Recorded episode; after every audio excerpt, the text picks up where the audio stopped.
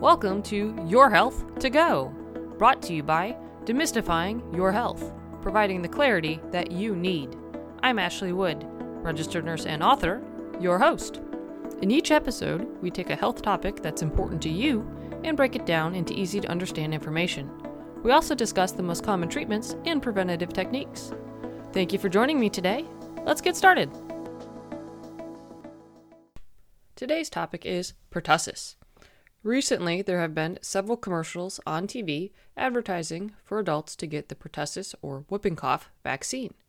In the commercial, they show grandparents interacting with their grandkids and talk about the dangers whooping cough can present to children. What is pertussis? Why is it important for adults to get the vaccine? Do children need to get the vaccine too? Pertussis is a respiratory infection that is caused by the bacteria Bordetella pertussis. It has a hacking cough that is often followed by an intake of breath that is high pitched and sounds like a whoop. This is why it's also known as whooping cough. It's highly contagious and spread when an infected person coughs or sneezes, resulting in the bacteria being released into the air. There are three stages of the disease. The first usually lasts one to two weeks and has symptoms similar to a cold, such as a runny nose, sneezing, low grade fever, and a mild cough. The second usually lasts one to six weeks but can last as long as 10 weeks. The main symptom is numerous rapid coughs, followed by a long inhaling effort that is characterized by that high pitched whoop sound. This is due to the buildup of mucus in your airways. For adolescents and adults, they can have broken or cracked ribs, abdominal hernias, or break blood vessels in their skin or the whites of their eyes from coughing so hard and frequently. During this stage, infants and young children will often appear very ill and distressed. Occasionally, after coughing, they may turn blue and or vomit. They can end up with severe complications that require them to be hospitalized, such as pneumonia, dehydration, weight loss due to feeding difficulties as a result of the vomiting, seizures or brain damage, or they have slowed or even stopped breathing. This age group is also the most at risk for dying from the disease. The third stage usually lasts two to six weeks but can last for several months. The cough typically disappears within two to three weeks, but may come back if the person suffers any subsequent respiratory infections. Typically, it presents milder in adults and adolescents. They usually just have a persistent hacking cough, similar to other upper respiratory infections. It doesn't always have that characteristic whoop sound.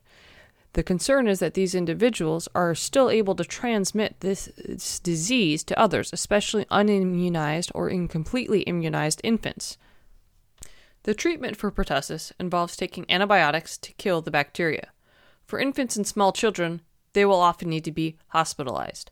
For older children and adults, they can manage their infection at home. If you or a loved one is sick, keep isolated from others, especially small children, so you don't cause them to become ill. Often doctors will prescribe preventative antibiotics to exposed family members or roommates since it's so contagious.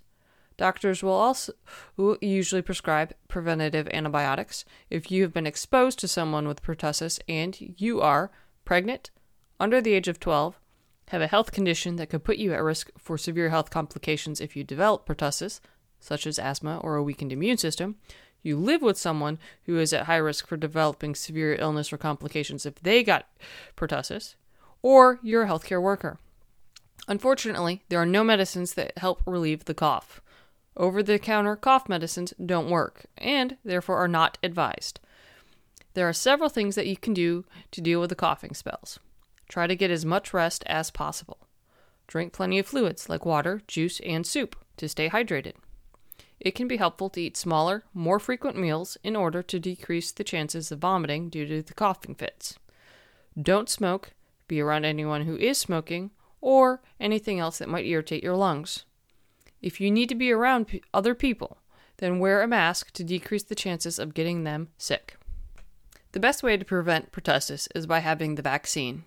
Prior to the development of the pertussis vaccine in the 1930s and the widespread use of it in the 1940s, whooping cough was a childhood disease that many children were afflicted and killed by.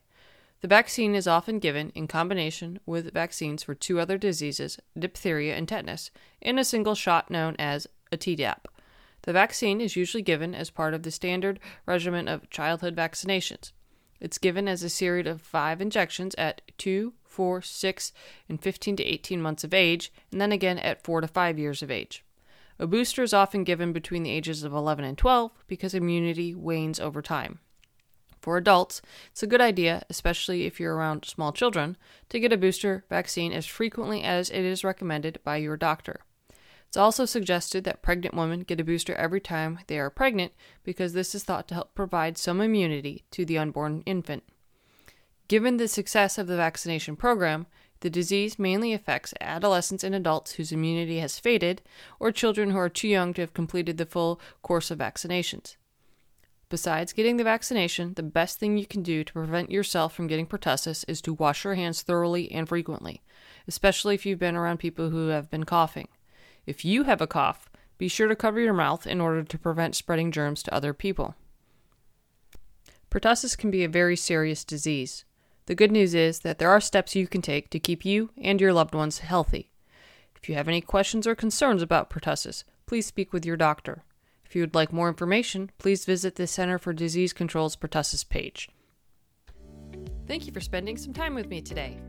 If you found the material to be valuable and helpful, please tell your friends about us. We're on social media, so like and follow us there to stay up to date on our latest information.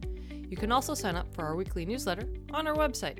Stay healthy, and please join us next time on Your Health to Go. Now, time for the legal statement. Please keep in mind that the content we provide is not intended to be a substitute for professional medical advice, diagnosis, or treatment Always seek the advice of your physician or other qualified competent health provider with any questions you may have regarding a medical condition. Never disregard professional medical advice or delay in seeking it because of something you have heard on Your Health to Go or seen on the Demystifying Your Health site. Demystifying Your Health does not recommend or endorse any specific tests, physicians, products, procedures, opinions, or other information that may be mentioned reliance on any information provided by Demystifying Your Health, its employees, others appearing at the invitation of Demystifying Your Health, or other visitors to the site is solely at your own risk. If you think you may have a medical emergency, call your doctor or 911 immediately.